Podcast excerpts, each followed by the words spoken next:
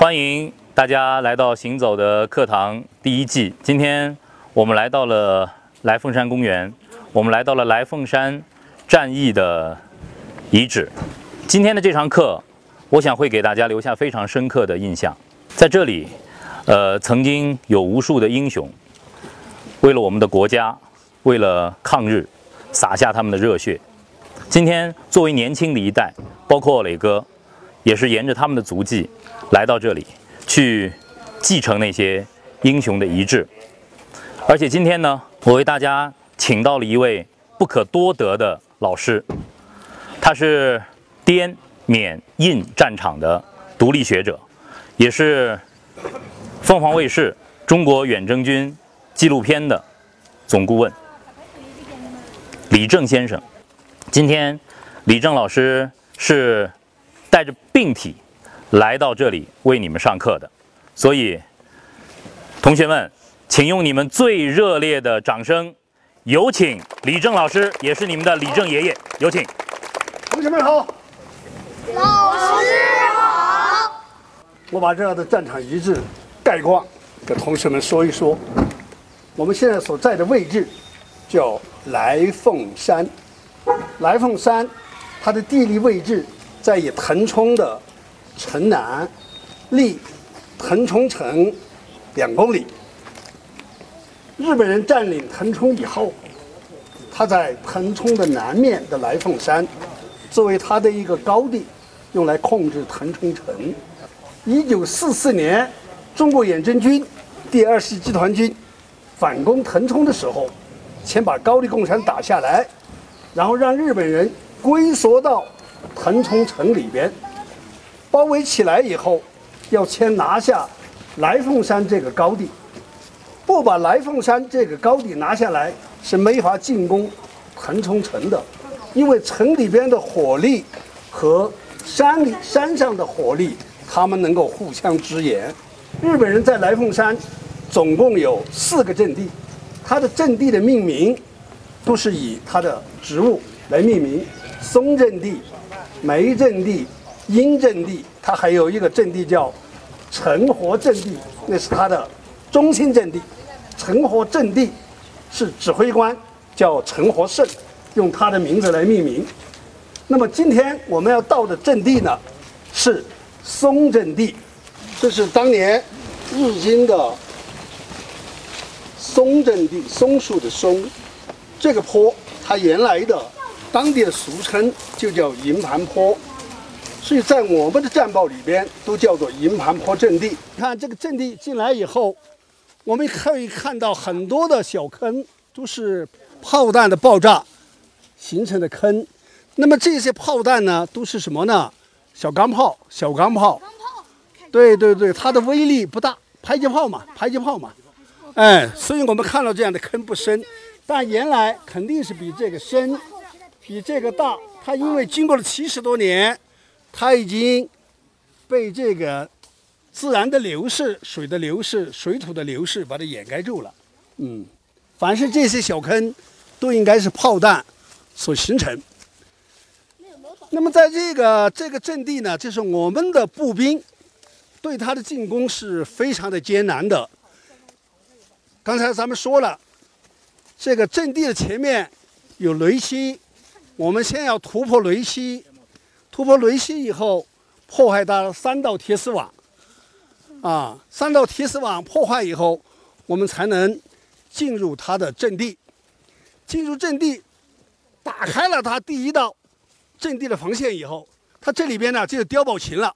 碉堡群啊，它都是暗堡啊、地堡啊这一类非常隐蔽的。那么这些。碉堡群呢，都已经在战斗之中被我们的轰炸机把它炸塌了。这个最多一天呢是五十四个架次的飞机对这儿进行轰炸。这是美军美军的十四航空队对这儿进行了轰炸。就是有一天呢是五十四个架次的飞机来投弹的。你你们想一想。我们听和盛乡的老百姓说啊，就像把那个马铃薯往往空中那么倒下来，他们就觉得那个当时的炸弹落下来的那个那那种景象啊，就像把那个马铃薯往空中倒下来。哇，五十四个架次的飞机来轰炸，够厉害了吧？你看看现在我们看到的这个阵地，有那么多的重磅炸弹坑，它已经够厉害了。但是它仍然不可能是精确的投弹。现在的投弹可以很精确，那个时候是不可能的。啊，一个大的目标去去投弹，它不可能是很精准的不。可能定点投，对，不可能定点投。不像热搜。所以呢，日军的大量的这一个地堡是没法攻克的，你没法通过这种轰炸，都把所有的地堡都把它拿下来，不可能的。最后还是要靠火焰喷射器。这个火焰喷射器，它首先也要一定的前提，这个轰炸、炮弹及、步兵攻，然后跟你使用火焰喷射器的这一个这一个喷射手，你要有机会、有条件接近敌人的地堡，要在五十米这个之内才能发挥作用，超过了五十米，它发挥不了作用的。我呢是二战结束的时候出生的，我的乳名就叫胜利，啊，就是这个腾冲。一九四四年九月十四，腾冲被咱们的国民革命军收复了。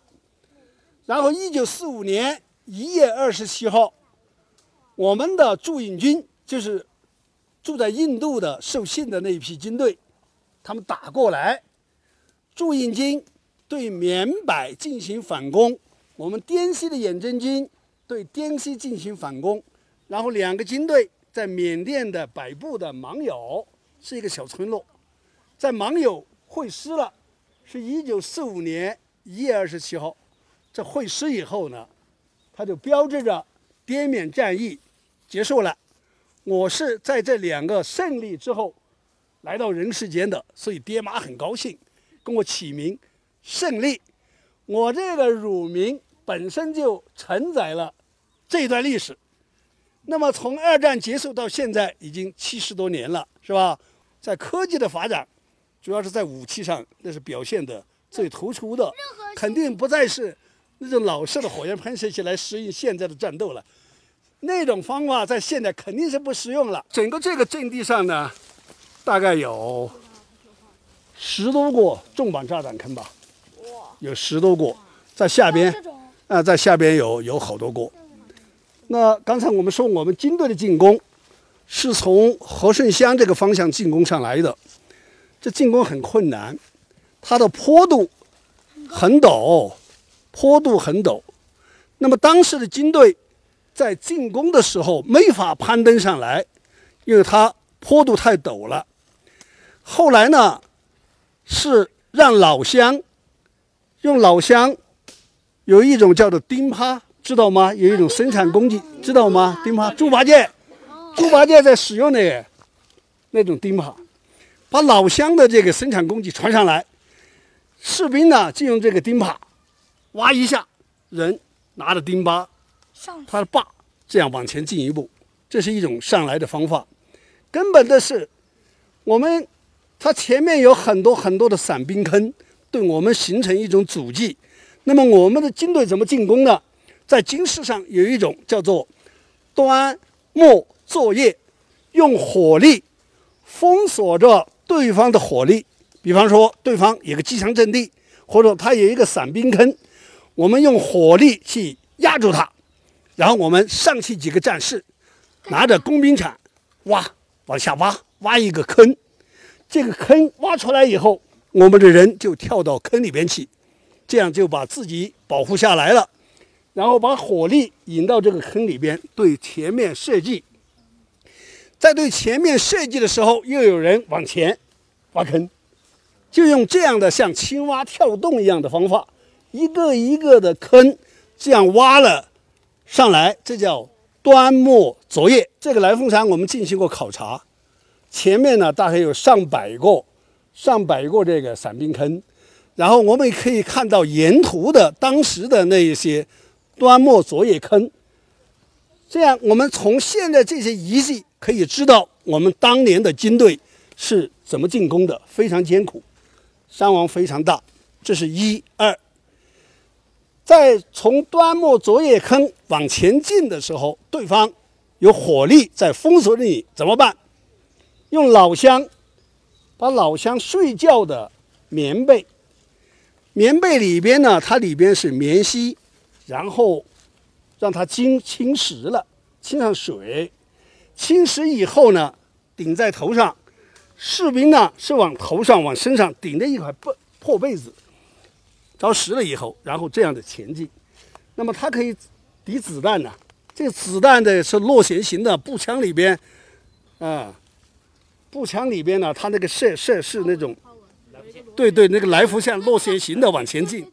它通过穿透这个棉絮的时候，它在里边被棉絮挡住了，阻阻止了这个子弹的穿透。对对对对对。所以他是用这样的方法来，所以当时在战斗的时候，老百姓都把自己的被子捐献出来，让军队往前往前冲。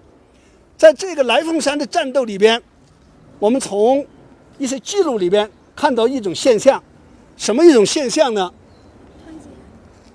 和顺乡的老百姓，和顺乡是个侨乡，大量的华侨。他们在缅甸，日本人占领了缅甸以后，这些华侨就被日本人赶着走了，他们就逃回自己的家乡。啊回到自己的家乡来以后，这又被日本人占领了。那么，当我们的军队把腾冲城已经团团围住，日本人没法突围出来了。然后，整个来凤山的周围，他是用一个师的部队来攻打。这一个山头是十一集团军第六军的预备第二师，这个师有三个团，四五六，四五六三个团同时上，啊，然后就是各打一个阵地，在打阵地的这个时候，由于日本人不可能突围出去了，在一个我们的空中的优势，这个时候日本飞机。都已经没法再来了，因为密支那，我们的军队，我们的驻印军开始攻打密支那。龙陵的松山、龙陵县城都已经被我们的军队开始同时进攻了，所以日本人他们不能互相支援，啊，这个时候老百姓胆子可大了，都会在和顺乡呢，会提这个凳子做的，啊，那些华侨们。那些当年的那些西装革履的那那些华侨，会在那打着伞，像看看赶集一样的。所以我看那个眼真经的记录，有一个团长叫方成，方成的记录里边就是说，在腾冲他看到了一件很稀奇的事情，就是老百姓像看戏一样的在看攻打来凤山，这是一种情况。另一个情况，我们对很多的。当年的远征军战士进行访谈，一些老兵的描述，他们说，八年抗战，他们到了很多地方都打得非常艰苦。在腾冲作战的时候，有老百姓把饭送到战场，他们是第一次遇到这样的事情，啊，有老百姓把饭把菜直接挑着担着上了战场，还有小青年。一群中学的学生会来到战壕里边，给战士们帮他们写信、写遗书，给他们唱歌。还有些小青年呢，当时的学生呢，会要求当兵的给他们一个手榴弹，啊，或者说给他们一支枪，他们参加攻打来凤山，这样的情况都发生过。最后来凤山这个战役打下来以后。部队在这儿升旗，在升旗的时候呢，日本人从城里边就调炮，用小钢炮调过来，调了几发炮弹。是迫击炮对吧？啊，对。在调炮的时候，就在旗下站着一个小伙子，啊，是和顺乡的一个学生，他跟着部队一起冲，结果他第一个冲到阵地上升旗的时候，他就在旗杆下。然后呢，当时的团长，这个第五团的团长方成见了他以后，抱住他就滚到战壕里边。这一个当年第一个上到来凤山这一个人，后来是云南医学院教外语的老师，姓寸，叫寸西莲。最后这个人我找到他了，对他进行了访谈。他说，他不仅仅是到了来凤山攻打腾冲城的时候，由于这个团长救了他呢，把他抱着滚到战壕里边了，然后他就不放这个团长了，我要跟你打城攻城啊！然后这个团长真的把他带着进进城攻打腾冲城的时候，他就围在这个团指挥所里边，参加了整个腾冲城的战役。在战场上结成的这种友谊，包括领导力，不是用嘴说出来的。团长之所以成为团长，是因为他可以用生命去保护他的士兵，用生命去保护年轻人。那个年轻人为什么之后会追随他？对对对对，就是因为这样的付出。所以说，在这次行走的过程中，你越能够帮助别人，你就越能够成为一个真正的领导者。一个重要的问题想问李正老师，就是对于今天的孩子们，他们生活在和平的年代，其实他们都来自于上海的家庭。我们平时生活中衣食无忧，其实战斗对我们来说特别特别的遥远。我们为什么要来到呃来凤山，来到这儿的呃战争的遗迹，我们去凭吊先烈和英雄？我们学习军事，进行军事训练，到底为了什么？这来凤山，我大概在五岁的时候就曾经多次上来，不是我自个走上来，是我的父亲把我带上来。父亲不希望我们这辈人忘记这段历史，希望我们从小就知道这段历史，所以我们五六岁的时候就来到这个山上。那个时候，这些碉堡的残迹还看得到，火焰喷射器烧过的地方还能看到那个烧焦的痕迹，那个残破的铁丝网都还在，所以我们对这个战场的遗址，直到今天记忆犹新。同学们，你们现在生活在一个非常优异的环境里边，在你们母亲的肚子里边，你们接受的胎教肯定都是那些非常美妙的、动听的音乐声。我可跟你们就不一样了，我是一九四四年在我妈的肚子里边，正是腾冲反攻，我妈他们在做难民，在逃难，然后十个月，我在我妈的肚子里边，我们接受的胎教就是枪炮声了。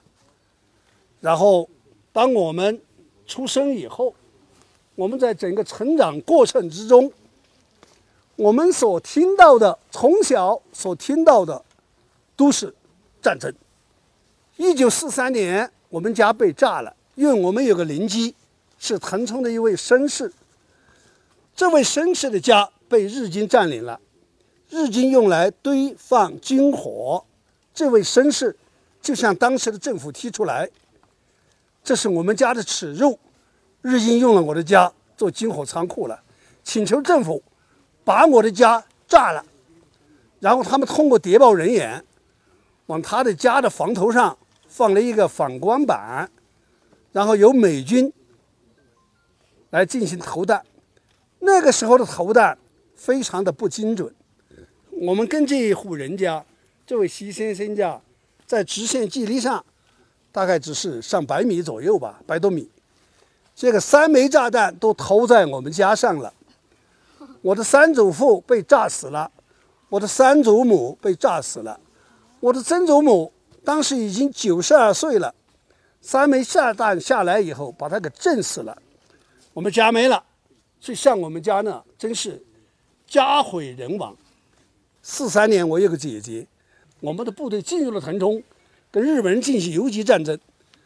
在这个游击战争时候，我妈呢，他们在一个山窝铺里边，我的姐姐出生了。我的姐姐刚刚来到人世间，然后就被迫让他离开了人世间，因为他的哭声招致了日本人的枪声。在那个山窝铺里边有好多的老乡，为了不让其他的老乡受到伤害，这个呢就必须把我姐姐消灭了。就是因为她在哭，婴儿的哭声会招致日本人过来，会招致日本人的枪声。这个收身的人就用一个盆把我的姐姐给罩住了，让她窒息了，所以我的姐姐是来到人世间，就离开了人世间。对于我们这一辈人来说，这是刻骨铭心的事情。因为我妈以后她见到一个女孩，她就会问：“你有几岁了？”当那个女孩告诉她：“我有十五岁了，或者说十几岁了。”我妈就说：“如果我的女儿还在，就有你那么大了。”我母亲活到九十六岁，在我这一生人当中，觉得我母亲她的最痛苦的事情，就是在战争的时候，她失去了自己的女儿。让自己的女儿来到人世间，就离开了人世间，对我妈呢是一种极大的精神上的刺激，啊，对我们来说也是这样。从小见到自己的母亲在这种痛苦生活当中，对自己的女儿是那样的怀念，那样的悲伤，这对我们从小的刺激就是战争给人们带来的痛苦，战争。对于人类来说，随时会有，每一个国家都会面临着，特别是我们中国，它被很多人都在垂涎三尺。我们的物资丰富，我们的人口众多，是吧？都会被一些军国主义在虎视眈眈地看着我们。那么战争一旦爆发，就需要军人。就需要军人走上战场，保卫自己的国家。如果没有军人，没有人愿意付出牺牲，付出自己的生命，这个国家，我们的民族怎么保呢？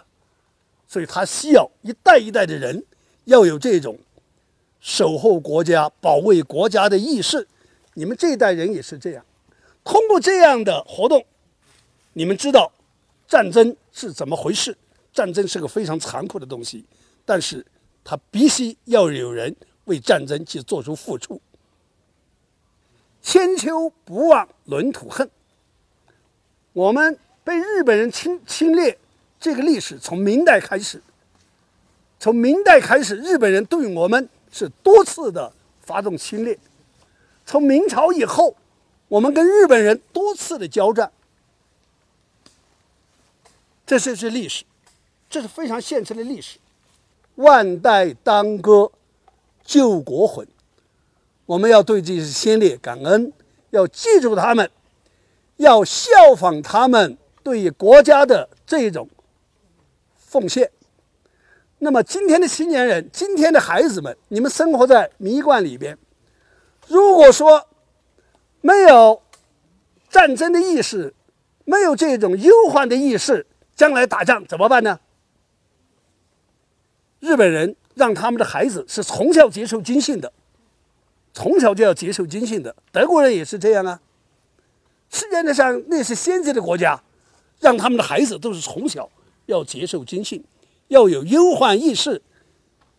一旦战争爆发，我们才能为自己的国家去做奉献。现在我是从医院出来，我现在患上了严重的心脏病，随时都有。离开人世的可能，因为我的这个冠状动脉已经有一根呢是次前闭塞，就是要完全闭塞的前夕。但是我也赶来跟你们到这个地方来共同分享这段历史。为什么呢？我们这一辈人，我们有义务承前启后，把我们认知的历史传给下一代。把这一种为国家、为民族献身的精神传给下一代，这就是我们的义务。谢谢，让我们用最热烈的掌声送给李正老师，给我们上了非常非常生动的一课。